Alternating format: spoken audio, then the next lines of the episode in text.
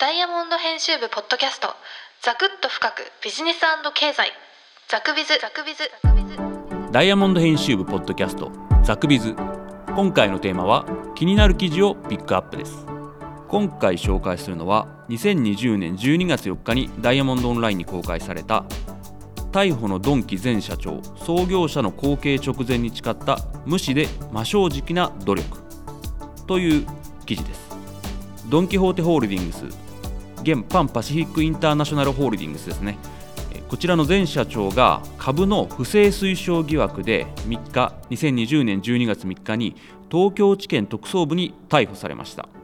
こちらの記事はその逮捕された大原浩二前社長が2015年にダイヤモンド編集部に語ったものを再び掲載しています。ザクビズザクビズザクビズ。はい今回のテーマはドンキ社長前社長がですね逮捕された件ですドン・キホーテホールディングス。今はパンパシフィックインターナショナルホールディングスという名前になっているんですけれどもの前社長が株の不正推奨疑惑で2020年12月3日に東京地検特捜部に逮捕されました。逮捕されたのは大原浩二ドンキホールディングス前社長ですね。逮捕の容疑は社長在任中に、えー、2018年ですね。ユニーファミリーマートホールディングスによる、え、株式公開買い付けを通じたドンキホールディングス株の一部取得を知った、えー、この社長がですね知人にそれを伝えてしまったと。少しややこしいんですが、えー、こちらどういうことかと言いますと2017年18年にかけてユニーファミマと旧ドン・キホーテホールディングスは業務提携を、えー、強化しようとしていました。ドンキ側がスーパーのユニーの全株式を取得して完全子会社化する一方でユニーファミマも、ドンキ株の20%を TOB 株式公開買付で持とうと。つまり業務提携を強化するにあたりドンキはスーパーのユニーを傘下に収めると。一方でユニーファミマもドンキの株式を持つと。そういうことで合意したわけですね。実際この後ユニーファミマのドンキ株取得というのはうまくいかなかったわけですが、まあ、こういったやり取りが2017年18年にかけてあったわけです。つまり知人の男性がその情報をもとに株で利益を上げることを、まあえー、不正に進めてしまった疑いがあるということで逮捕されてしまったわけですね。ザクビズ。ザクビズ。ザクビズ。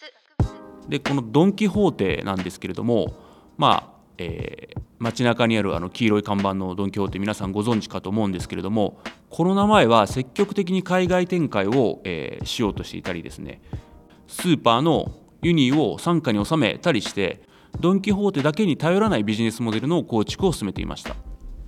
まあそれが功を奏した形となりましてま11月に発表しました、えー、パンパシフィックインターナショナルホールディングスの決算ですねドン・キホーテの決算ですねは、えー、過去最高で前年同期比の31%増の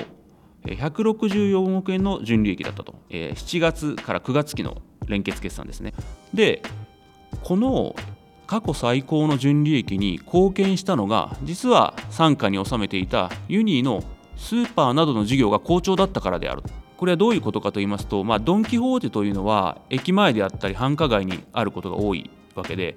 訪日観光客、えー、外国人観光客の売り上げも大きかったと、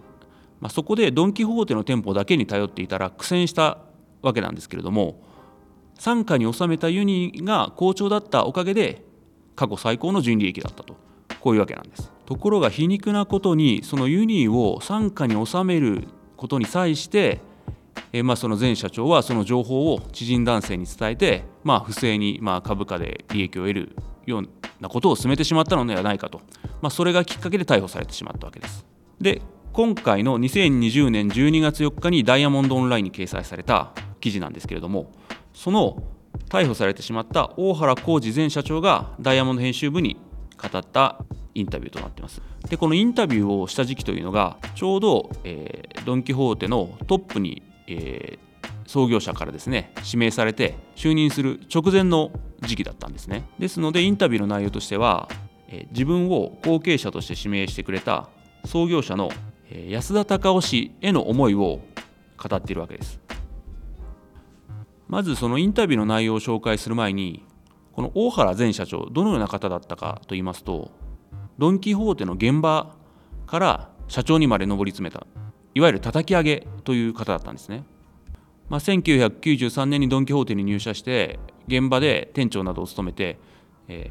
ー、2年後の95年にはすでに取締役になられていますね。それ以降創業者の安田氏を支える右腕となって、えー、ドン・キホーテの急成長を実現させてきた。そういう方だったようですね。でこのインタビューの中身に入っていきたいと思うんですけれども安田氏から CEO ですね。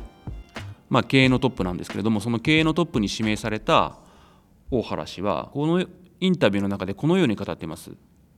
安田会長に CEO を5年は短い10年はやらないとと言われましたが次の人材は5年で見つけたい。優秀な候補者は何十人もいますから。とまあ2015年のインタビュー時点で語っていたわけですけれども、まあ、実際には10年も経たないうちに逮捕されてしまうという形になった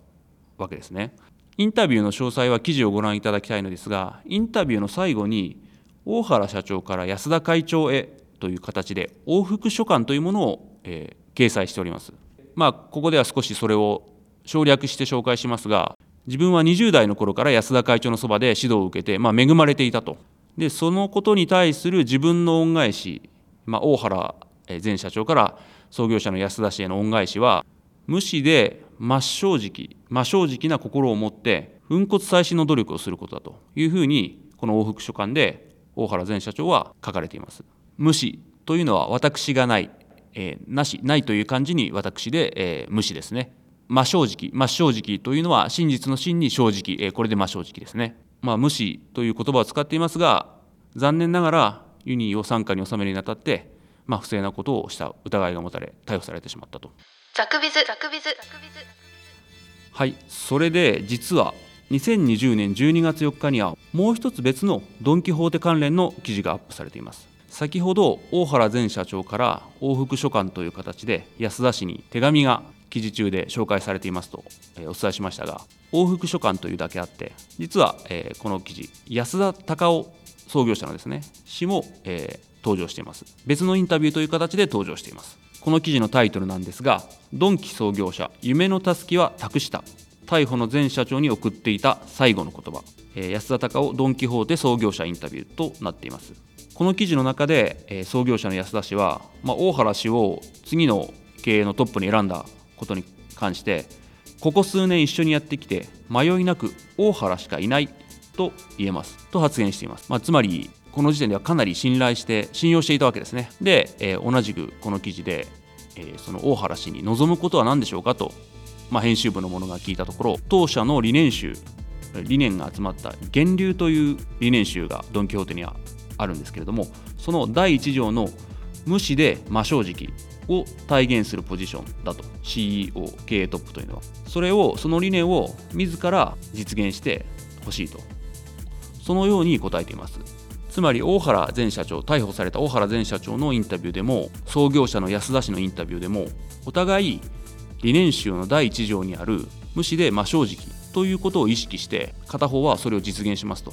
片方はそれを求めますというふうに答えているわけです。さらに創業者の安田氏は先ほどの往復書簡を安田氏も書かれているわけですけれども、えー、そこでこの理念集源流、えー、ドン・キホーテの理念集の源流の浸透は私の肝入りのプロジェクトであるというふうに答えています、まあ、こういった経緯ですね、まあ、お互いとにかく無視で、まあ、正直、えー、その理念集の原理を大事にしようというふうなやり取りがあった中でのこの逮捕ですので、まあ、今創業者の安田氏ですね、まあ、どのように思っているのかというのは大変気になるところではあるんですけれども機会があれば編集部としても聞いてみたいと思います。ザクビズザクビズザクビズ。ドン・キホーテの経営陣のインタビュー詳細を知りたい方は2020年12月4日にダイヤモンドオンラインに掲載された逮捕のドンキ前社長創業者の後継直前に誓った無視で真正直な努力ともう一つの記事ですね。ドンキ創業者夢のたすきは託した逮捕の前社長に送っていた最後の言葉。この2つの記事をご覧いただければと思います。URL はポッドキャストの詳細に記載しております。本日も最後までお聴きいただきありがとうございました。ではまた。